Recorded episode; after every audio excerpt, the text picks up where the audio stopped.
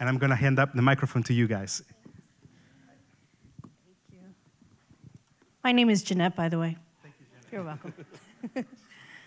I'm going to ask you to stand.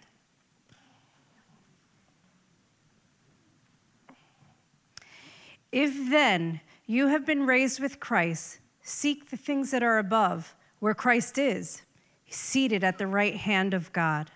Set your minds on things that are above, not on things that are on earth. For you have died, and your life is hidden with Christ in God. When Christ, who is your life, appears, then you also will appear with him in glory.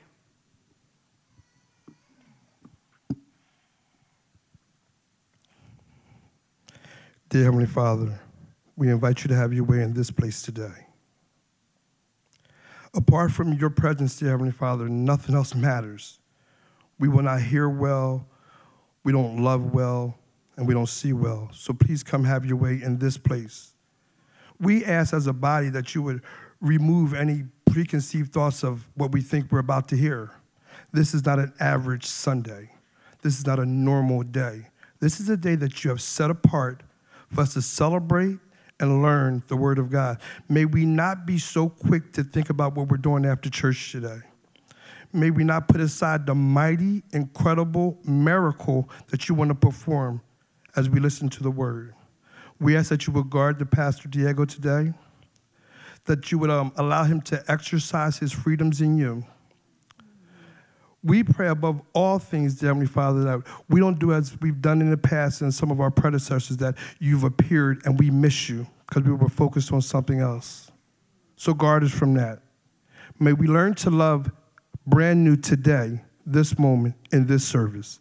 In Jesus' name I pray. Amen.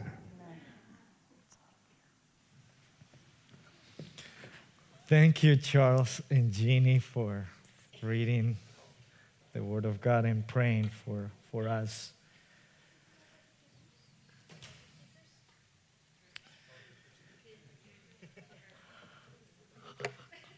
I love it when you stand here and you see people waving in the back of the room. I don't know if they they just want to greet me, but no, this time they're reminding me that we need to dismiss treasure seekers. So, children, this is your time, first through fourth grade. You can uh, line up quietly, and uh, Mrs. Margaret and uh, Hillary will lead you to the appropriate place.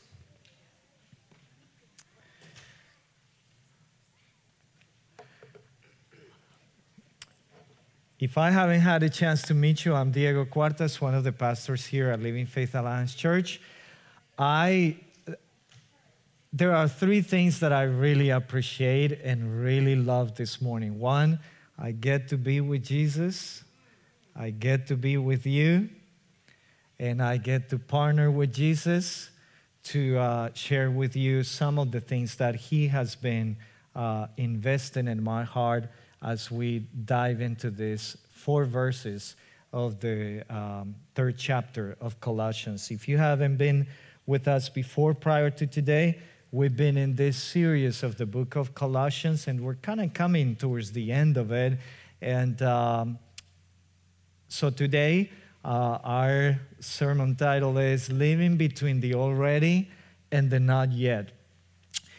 I want to preface uh, our teaching this morning by saying that last week, Pastor Greg shared uh, from chapter 2 uh, and he taught uh, some beautiful truths about how we can fight against our tendency to be legalistic.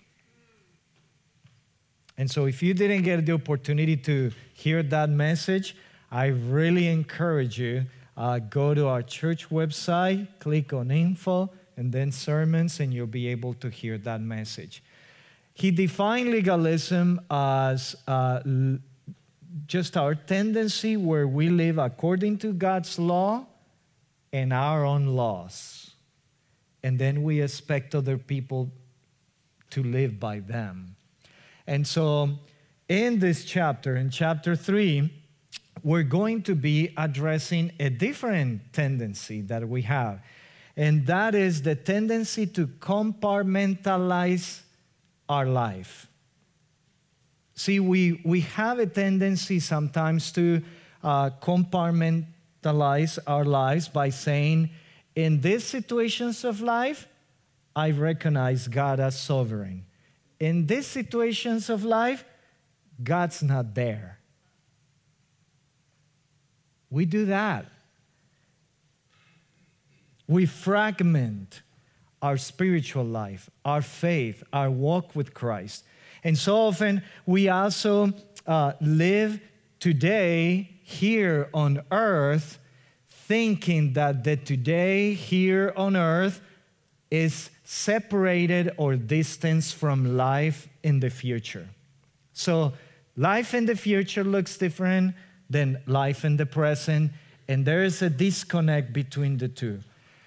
I believe Paul wants us to learn to bridge the gap that exists between the now and the then.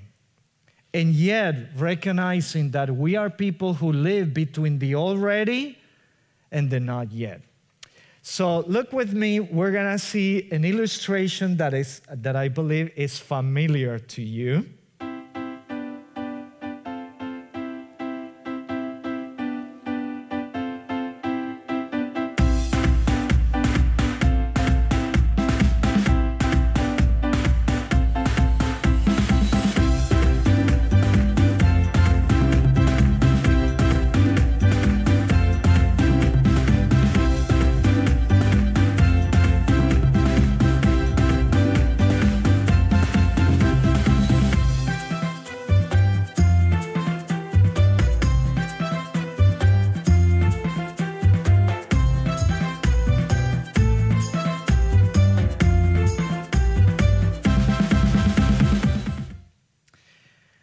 This was an illustration point. I saw some of you going like this, like just kind of going at the swing of the music. That, that illustration, doesn't it often represent how we think about our spiritual life, about our Christian life, about our faith life? We see or think that our journey with Christ is sort of progressive. It begins with this caterpillar and then eventually develops, I believe it's maybe nine days from the moment that caterpillar um, uh, goes into the cocoon and then waits like nine days, nine days to start coming out, and then it takes a few more days for those wings to eventually extend out enough for the butterfly to take a flight. That that is true in part. Our Christian life is, is one where we grow progressively. In, in fact, uh, Jesus says in Ephesians 4:17 that we are growing gradually uh, in a way that we are obtaining this the maturity, the stature of Jesus Christ. So it is true that sometimes growth is somewhat linear and continue. The potential for us to grow in our faith, in our spiritual life, it's sort of like a linear continuum. But according to Colossians chapter 3, we're going to see today that that's not all that is happening. That what's happening is that our spiritual growth is not so much linear as much as it is spiral. Can you relate to moments in your life when you say, Man, I thought I was over that struggle. And here it is. It just reared its head again. And I think what's happening in those moments is, is not that we went back to square one, we're just going deeper. We're going deeper with God at that same level of the struggle. So that's why it's an upward spiral because growth in spiritual maturity is not so much a line, but it's sometimes all over the place, if you get the idea. So, in our passage for today, Charles and Jeannie read it. I'll read it again. If then you have been raised with Christ, seek the things that are above, where Christ is. He's seated at the right hand of God. Set your minds on things that are above, not on things that are on earth. For you have died, and your life is hidden with Christ in God. When Christ, who is your life, appears, then you also will appear with him in glory. I want you to notice that living between the already and the not yet can be seen in this passage by way of looking at some contrast. Here's the first one.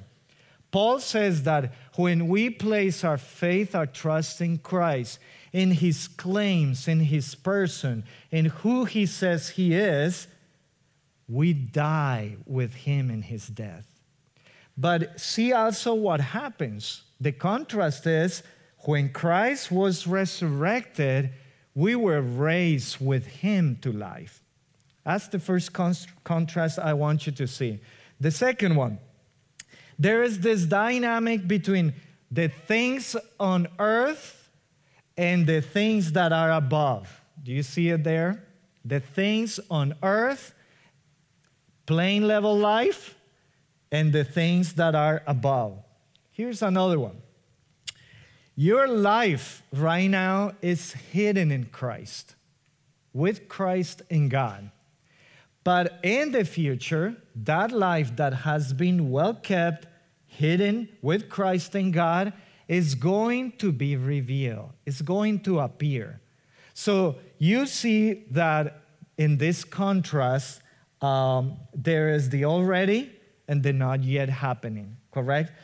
Here are two other contrasts that are implied. They're not so clear, but we can imply or infer, infer uh, from the passage. Here's the first one Jesus Christ is seated at the right hand side of God, which means there was a time when Christ was not seated at the right hand of God. He was on this earth doing the will of God, doing the ministry that he was entrusted, and therefore he was not seated at the right hand of God. Now he is. Here's another one Jesus, right now, is not displayed to the whole universe in glory, is he? The, the universe doesn't see Jesus right now in person displaying his full glory. But one day, when he appears for second time, he is going to display the fullness of the glory which he had with the Father before the creation happened. So, we have this, this, this reality where we are living between the already and the not yet. So, what are some things that are already true? If we live between the already and the not yet, let's look at some of the things. This is not an exhaustive list, but I want to share a few things with you.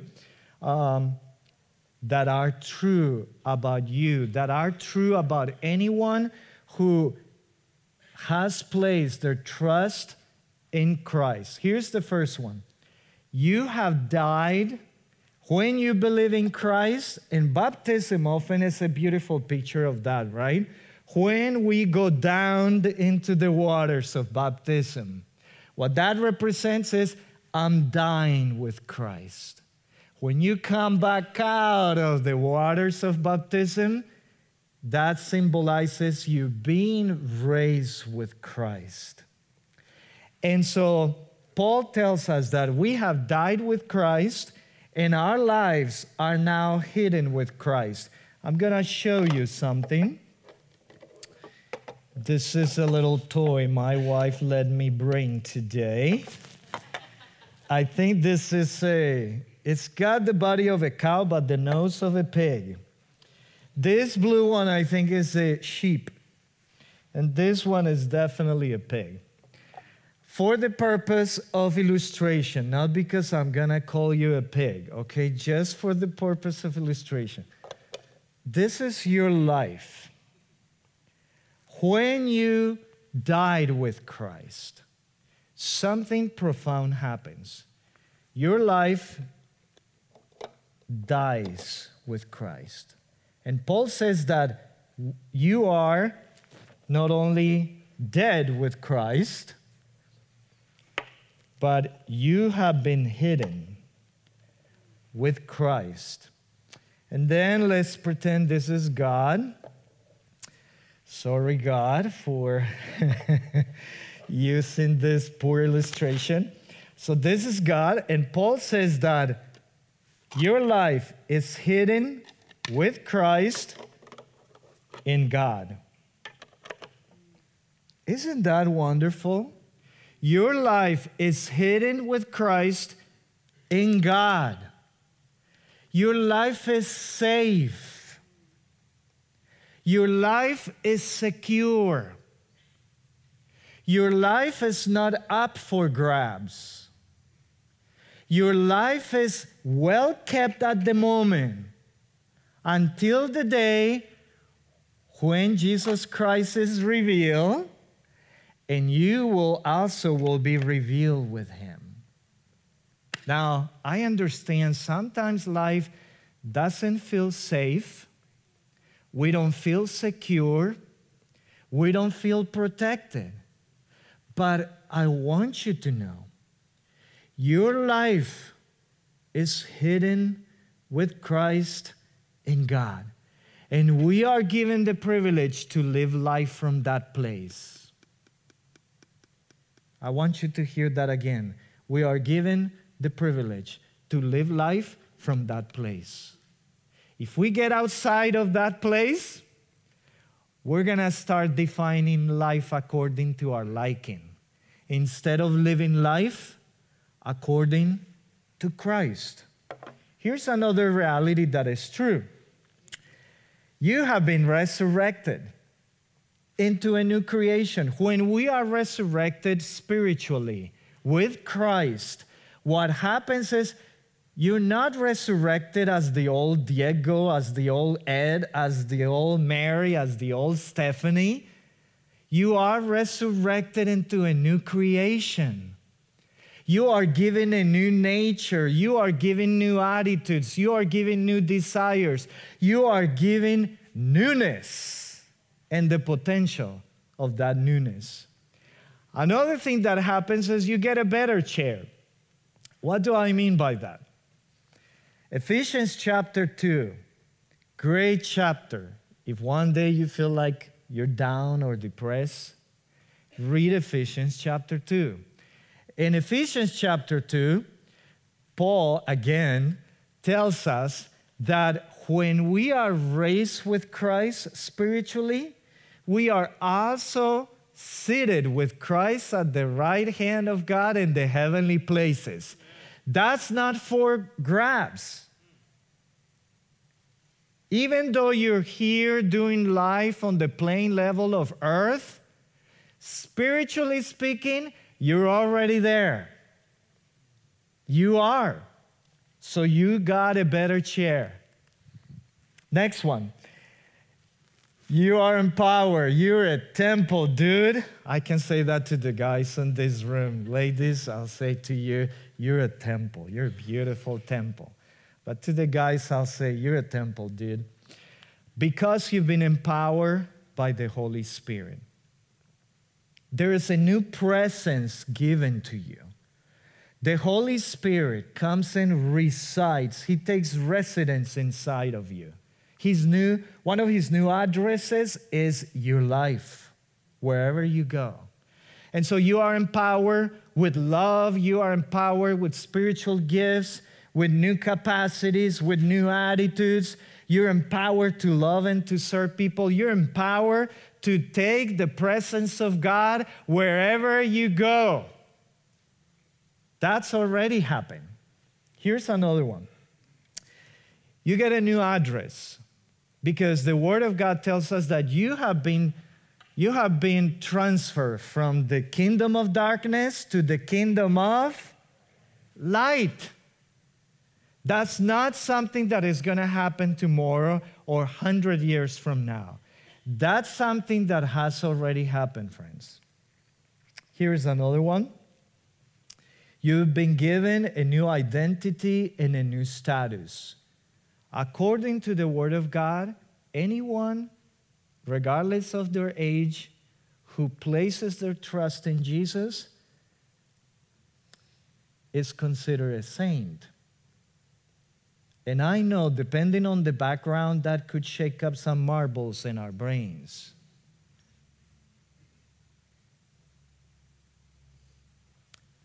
According to the Word of God, anyone who is in Christ is already declared a saint.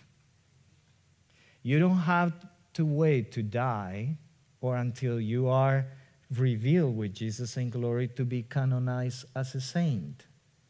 You are a saint. Now. And see, what that means is that when God looks at you, He's looking at you through the filter of the righteousness of Jesus, not through the filter of your sinful nature. So when God looks at you, He is not seeing a sinner.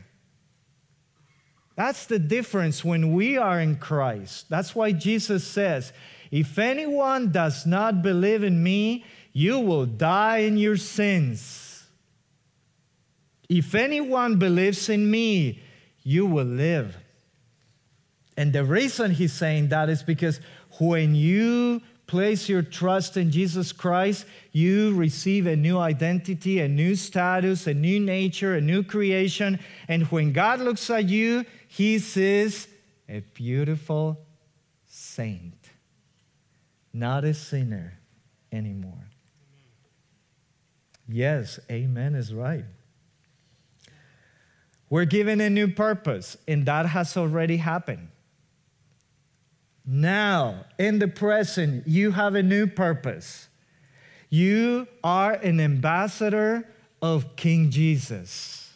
And what a privilege and joy that is to be an ambassador in whatever capacity you are, whether that's serving in children's ministries, leading worship, helping with the sound, greeting people, leading a small group, driving whatever it might be, you are an ambassador. You have a new purpose. Here is uh, the last one on this list. Your prototype has been approved, accepted, and stamped by God. Do you know that all this talk about you already being raised with Christ in the spiritual realms and you're seated with Christ, your life hidden with Christ, all that talk is about the fact that God has already the prototype, the final prototype of your life. And when Christ comes, reveals himself in glory, and you appear with him, the prototype, the real you, the, the, the finalized version of your life, the completed version of your life, the wholesome version of your life is going to be revealed. So the prototype of the finalized you has been already approved, accepted, and stamped by God. So you could say that you you are not that, you are not that, you're here. You're somewhere in there. It doesn't matter how long you've been in the faith, how long you have known Jesus Christ uh, I read Colossians chapter 3 and I got to believe, plus the other counsel of the Word of God, that you're probably more ahead than the caterpillar, somewhere, because there are already things that are true about you.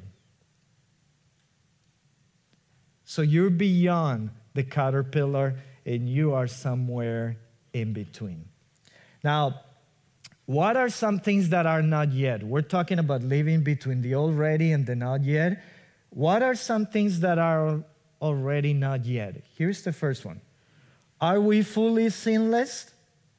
Not yet. Sin still has a presence in our soul. Before God, we are righteous, we are saints. In this world, in the playing field of life, sin still has a presence in our soul. And Paul states that very clearly. But if Christ is in you, although the body is dead because of sin, the spirit is life because of righteousness. Here's another one Are we fully transformed? Not yet. Gotta wait for that one. And we all, with unveiled face, beholding the glory of the Lord, are being transformed into the same image from one degree of glory to another. For this comes from the Lord who is the Spirit. So our full transformation has not happened yet. Are, do we have a fully glorious body yet? Who woke up this morning with a backache? Oh man, sinus pressure, allergies. Do you see all that pollen on the surface of your car yesterday? It was all over the place. We, we don't have a glorious body yet, but one day we're going to get it, and it's going to be like the body Jesus got when he was resurrected, which means that we're going to be able to yield, to eat on a regular basis more than um, angel food. Perhaps steak, good sandwich, nice dessert. Because we will receive the same glorious body that Jesus received after he was resurrected. And not only yet the creation, but we ourselves who have the first fruits of the Spirit groan inwardly as we wait eagerly for the adoption of sons, the redemption of our bodies. We're going to need a glorious body. In order to experience everything that is glorious that awaits us, we're going to need to be packaged in a different stuff in a different body? Are we fully devoted? Mm, not yet. Remember what Jesus said? No one can serve two masters, for either he will hate the one and love the other, or he will be devoted to the one and despise the other. You cannot serve God and money. I, I think it's true that every day of our lives with Christ, there's some moments where we're devoted, fully devoted, and then we're devoted to ice cream or the remote control or a relationship or career or some ideal that we have in our life. So we have a divided heart, and what God is doing is He is working in us to bring us to the point one day where our hearts will be undivided. Can you imagine waking up in the morning and your first thoughts are fully devoted to God? And you start cooking breakfast and your thoughts are fully devoted to Christ. And perhaps you go jogging or you go to the, the gym to work out a little bit. I don't know if we'll do that in heaven, maybe with some angels as your coaches uh, or trainers. And you, you, you go to the gym and you're fully devoted to Christ. And you get into situations fully devoted to Christ. Dinner comes around, fully devoted to Christ you're about to go to bed fully devoted to Christ. That's going to be an exciting day. Can't wait for that. Are we um, fully free from bondage? Not yet. See, Paul tells us that the creation itself will be set free from its bondage. The whole creation right now um, in case you didn't know that, um, it has been submitted to decay. If you ever get the idea that things are going to be better while we live on this earth, I'll break the news to you today. According to the Word of God, this creation is heading to decay. It is decaying right now. It's groaning because of the presence of sin. And one day, that creation that is groaning because of the presence of sin and evil, one day, that groaning creation is going to be celebrating the fact that the children of God will be revealed. And that day is coming. One more here, or two. Are we fully peaceful? Nah. Someone said, nah. no, not yet. We have moments that are peaceful, and then we have chaos, right? Turmoil, anxiety. We have all of that. But Jesus will wipe away every tear from your eyes, and death shall be no more, neither shall there be mourning, nor crying, nor pain anymore, for the former things have passed away. That day is coming, and there will be full peace 24 7. Well, I guess you can't say 24 7 because time will be different in eternity, right? Are we fully immune from the schemes and deception of our enemy? Not yet. We are still vulnerable. Perhaps even this morning you have heard lies from the enemy, right? It's so easy, it happens so quickly that a, a thought of condemn, condemnation, intimidation, deception, revenge. Some thought like that, that doesn't come from the Father of lights, but from the Prince of this world, comes. And so one day, that uh, devil is going to be uh, thrown along with the beast and the false prophet into the lake of fire and sulfur, where they will be tormented day and night forever and ever. Do you find that interesting that they're gonna be subjected to the very same thing they did to us? Yeah. The devil spends every minute of his existence between now and then tormenting. And he is going to suffer the consequences. And we will be fully immune to his schemes. Here's the last one Are we fully knowledgeable? Not yet. Do we know everything? Do we know everything about God? No, I don't. Paul again tells us, For now we see in a mirror dimly, but then face to face.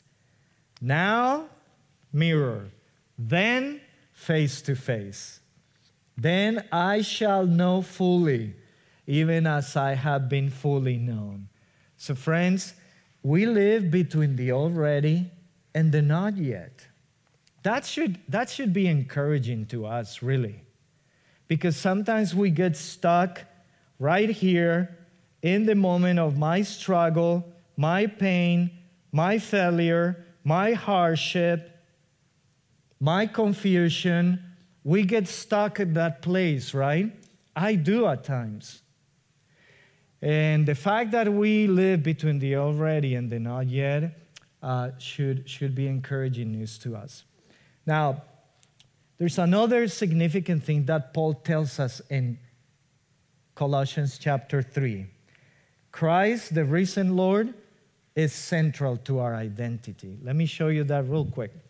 And I'm going to use a footstool. In this identity, Christ is central to our dying, our being resurrected, and He's central to the future revelation of glory. He's central to our identity. When we are in Christ, we can rest in that identity in Christ. Again, because we already died with Christ, we've been raised with Christ, and we will be glorified with Christ. So we have that in the past, the present, and the future. Don't you love that? Every aspect of time is covered by Jesus. Every. My past is covered.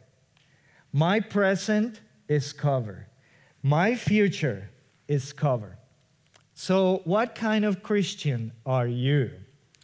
Um, well, you may be the kind of Christian who tends to focus more on past grace. You're living here on earth in the now, and you, you, you, you don't think about anything else but the past. This is what Jesus has done for me. And we do need to do that. But you could become a nostalgic Christian who lives in the past, living on past grace, right? Or you could be a, a Christian who focus on the present grace and um, and in the pre- present grace you, you kind of become narrow you become like a narrow Christian who loses perspective of the past grace and the future grace. Right? And here's the other kind of Christian is the Christian who focuses in the future revelation of the glorious things. That Christian is called the eschatological Christian. That's a word that describes what happens in the study and the events of the end times. And, um, it, it, and so you, you, you like to read the book of Revelation a lot because you're, you're, you're, you're focused on the end times. You follow the prophecies to be how they're being fulfilled because you're focused on the end times. And you lose track of present grace or past grace. There's nothing wrong, by the way, with anything of what I have said. But I would, I would propose this morning that we can rest secure in our identity in Christ when we hold these three realities in tension. See, when you're doing life here at the plain level of life on earth, we gotta hold on to those three. When you sin and you experience failure, you got to reach into the past and remind yourself that you have died with Christ, that you have been made a saint, you are righteous, you are accepted before God, right? You have to. You can't forget that. But then you got to bring that to the present and say, I am raised with Christ. I'm alive with Christ. I've been made a new creation. This failure, this sin does not represent my future. It's not going to define me because the resurrection of Christ, of Christ has already defined me. And then you got to reach into the future grace and say, I'm living here now. And there are some things that are not yet but there are things that are already. And I'm reaching out into the future and say, my God has a beautiful picture of that future, of that time when, when, when I am revealed with Him in His glory, I will get to see the final prototype that has been approved, accepted, and stamped. So we got to hold on to those three. So, what is going to help us hold the tension between those things, those three realities, so that we can be grounded in this Christ identity? Paul will answer that question this way. He would say, Seek heaven, think heaven. And by the way, those are imperatives, they're not suggestions, they're not. Um, uh, good advice for a rainy day. They are imperatives. In the original language, the imperative is sick, set, set your minds on things of above. So, to seek means to aim at, to aspire, and to set your minds is means to give your minds to something. Um, I like uh, Murray Harris, who um, has written a lot of commentaries uh, on different books of the Bible. He says, constantly fix your thoughts on heaven. And the idea behind that is really to be fixated. And uh, you guys know what it means to be fixated, right?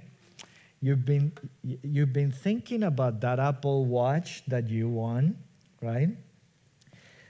So you fixate your, your mind on that Apple Watch. You think about it. You research about it. You talk about it. You dream about it. and then you click about it so that in two days it shows up at, your, at, at the doorstep. We know what it means to be fixated. It's like we become obsessed with something that we really want. So, what Paul is saying to us is basically echoing what Jesus said in John 8:23. This is what Jesus said. You are from below, I am from above. You are from this world, I am not from this world. Jesus said that. And so we must seek heaven and think heaven. Now, why would Paul say that? Uh, what does that mean? Like, do I think about angels playing the harp, sitting on a cushy cloud?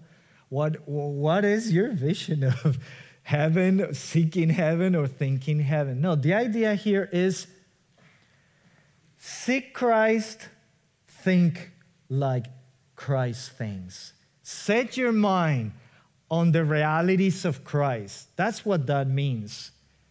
So, the question that we need to ask ourselves is how do we seek heaven and think heaven? Because let's face it, to seek heaven and to think heaven is a challenging job, right? Because we're not fully devoted we have this divided heart. It's so hard sometimes to seek heaven and to think heaven, right? I mean, you're in Walmart walking through the aisles. Are you seeking heaven, thinking heaven at that moment? Probably not. You're on vacation having the fun of your life. Are you seeking heaven, thinking heaven? Maybe, maybe not. I don't know. It is challenging to seek heaven and to think heaven. So here's what I propose this morning we seek heaven and think heaven through the gospel. What that means is that the gospel paves the way for me to access heaven, where Christ is seated at the right hand of God. The gospel takes me from this plain level of life, from this earthly life, from this moment when my car broke down, when my child doesn't want to comply to obedience, when I don't know where the next hundred dollars are gonna come to pay off that bill, when my in laws are upset with me because I didn't meet some expectation. When I failed that test that I worked so hard to pass. When I walk into the cafeteria and nobody seems to be interested in me sitting at the table. In that moment, that's the moment where the gospel of Jesus Christ opens the door for us to seek heaven and think heaven. So, what I propose is we gotta become good at fighting with the gospel. We gotta become gospel fluent, where we can process, filter our hearts in a way that the gospel takes us to seek heaven and think heaven. Last week, Pastor Greg beautifully presented to us the gospel ladder. This is how I'm going to end this message this morning. The gospel ladder basically is a, is a, is a diagram that shows us the different ways of living. On the left hand side, the false gospel begins with, begins with I do, I am, God does, God is. So, how does that work? I do, therefore, I am. Or I do, therefore, I become. And now that I am or I have become, I expect God to do certain things.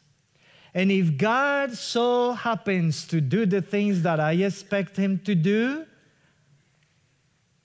I will conclude that God is. And if God happens not to meet my expectations, I will make a different conclusion about who He is.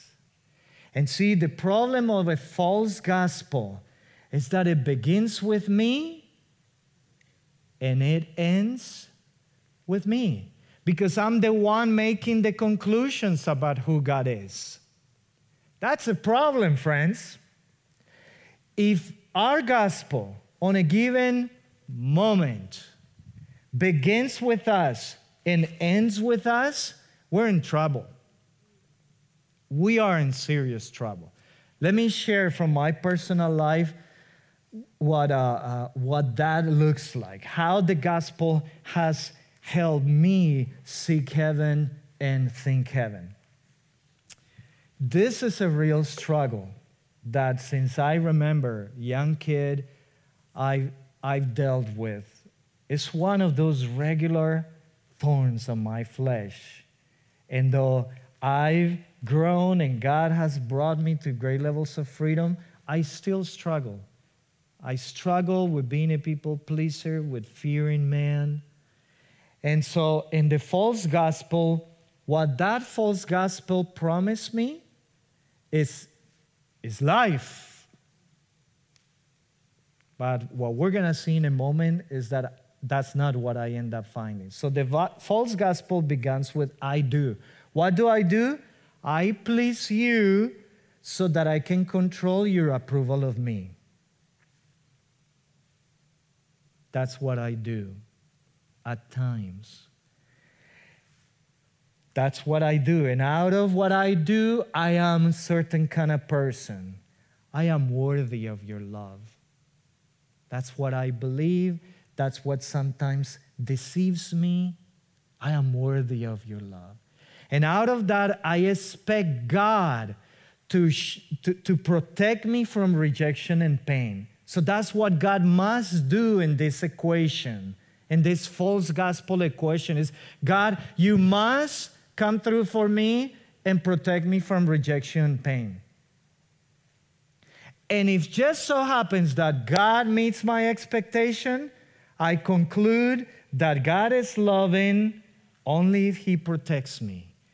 And if God doesn't happen to protect me from rejection and pain, I conclude that God is not a loving God, that God has left me. Can you relate to that pattern of false gospel? Take your own story, plug it in, all right? Because false gospels reveal the idols of our lives.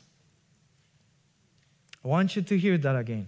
A false gospel reveals an idol in our lives. It, it, reveals that we have turned something or someone into an idol. And that has become greater, more important than God in my eyes and in my life. Idols, according to Richard Villodas, a pastor in uh, Queens, New York, he says, Idols promise comfort, but offer prison instead. Isn't that true? Three more things by Richard. Idolatry is destructive because it's never enough. It always, it always wants to take more of you. it never gives. Idolatry always takes from us. Jesus is the only one who gives. Idolatry takes away from us. Idolatry reveals something about our deeper, deepest longings.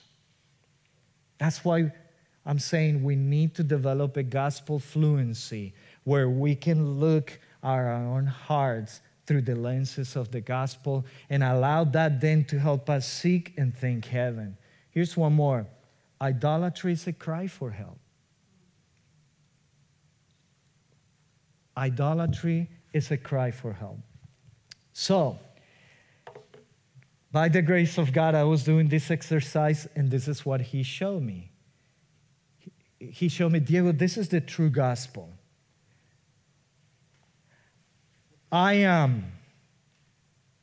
I am love, Diego. And because my nature is love, I will be with you and I will never forsaken you. You see how that works? God is, therefore God does. God is love. He promises Diego to be with him and never forsake him. Is he promising to protect me always from the, the pain of rejection? No. But he promises to be with me and never forsake me. Out of that, I can rest secured in his love. That's who I am. I can be a person who learns to rest in Him. 1 John 4 16, and so we know and rely on the love God has for us. I've had to memorize that verse, friends. Because when the false idol comes on, the liar comes on, the temptation comes on, I want to trust the false idol. And God says, rely on my love. And so I can rest secure in His love. And out of who I am, I can do. What, what is it that I can do? I can give myself away without fear. I can give myself to you without fearing your rejection. That's wonderful news. For a people pleaser, that's wonderful news. Okay, here's one more slide. The difference between the false gospel and the true gospel is that the, the, the reason we like the false gospel is that it's logical, it makes sense to us. It gives us a sense of, I can control this. I can control the outcome of this. True gospel may be logical at times, but most of the times is mysterious. It requires faith. It will take you to places that are unfamiliar to you. That is the essence of faith. Faith will take you where the wind is blowing. And that wind is the Holy Spirit Faith will take you where the wind is blowing. And the more we get used to living that way, the more chances we will be able to seek heaven and think heaven. I'm going to let Ryan and Abby lead us in a song that I want you to hear because um, it's a song that I think will bring several of these thoughts uh, to the same place. Feel free to sit, stand, um, just engage and listen to the Spirit, what He's saying. Um, what did He say through um, what Diego has brought to us? Um, or maybe what He's saying through the words of the song.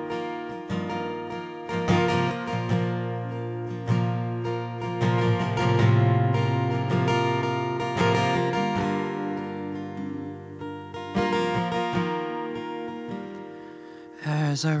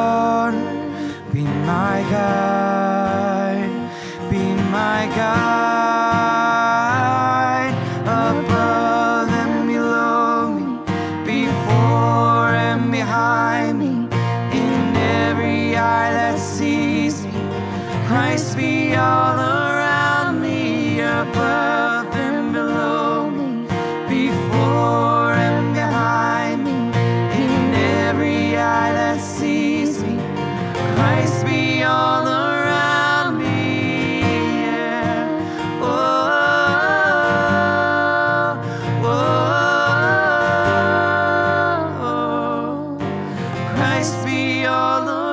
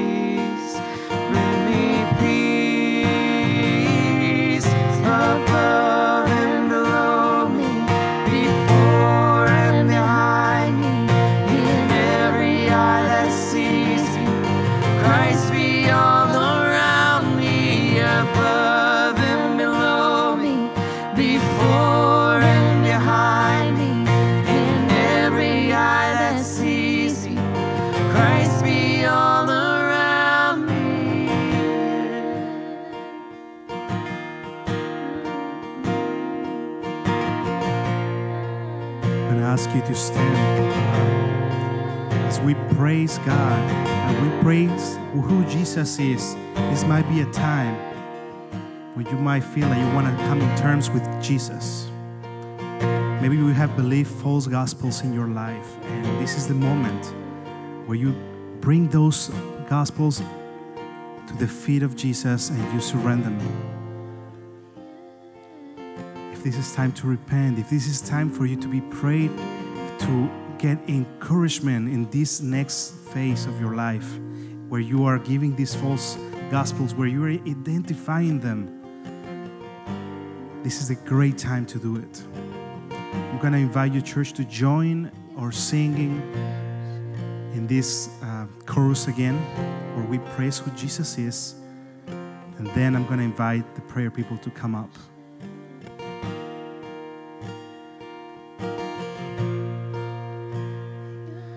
Your your your blood was shed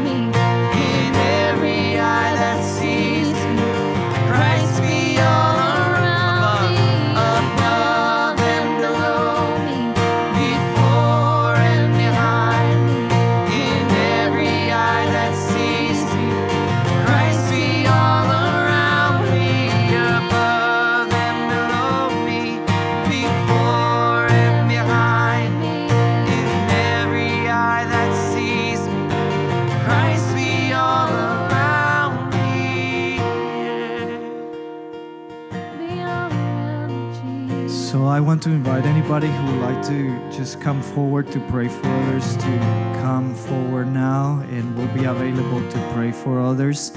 Um, uh, I just want to steward uh, something that the Holy Spirit has put in my heart, and this may be for someone or a group of people here this morning. Uh, and what I'm going to say, I want even the children to hear it. This is this is not adult talk. This is for you too. And so children, teenagers, I want you to hear.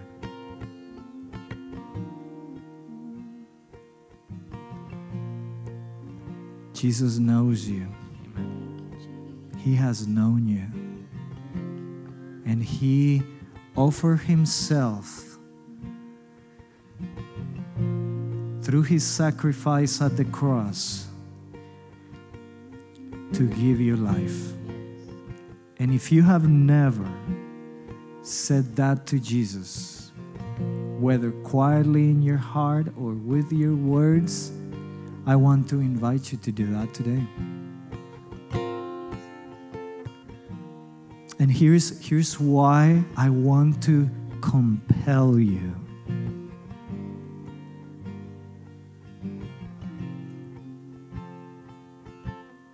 Because the love of God compels me to compel you. Jesus said in John 6 39, He promised to not lose anyone whom God the Father gives to him. If you want your life to be kept in a good place for that day when Jesus comes back, you want to be on Jesus' side. I'm telling you, you want to be on Jesus' side. Because the day when he comes back, he will reveal the children of glory, but he also comes as the judge. And whoever who has turned him aside or despise him will not be under grace but under judgment. And it's going to be horrible.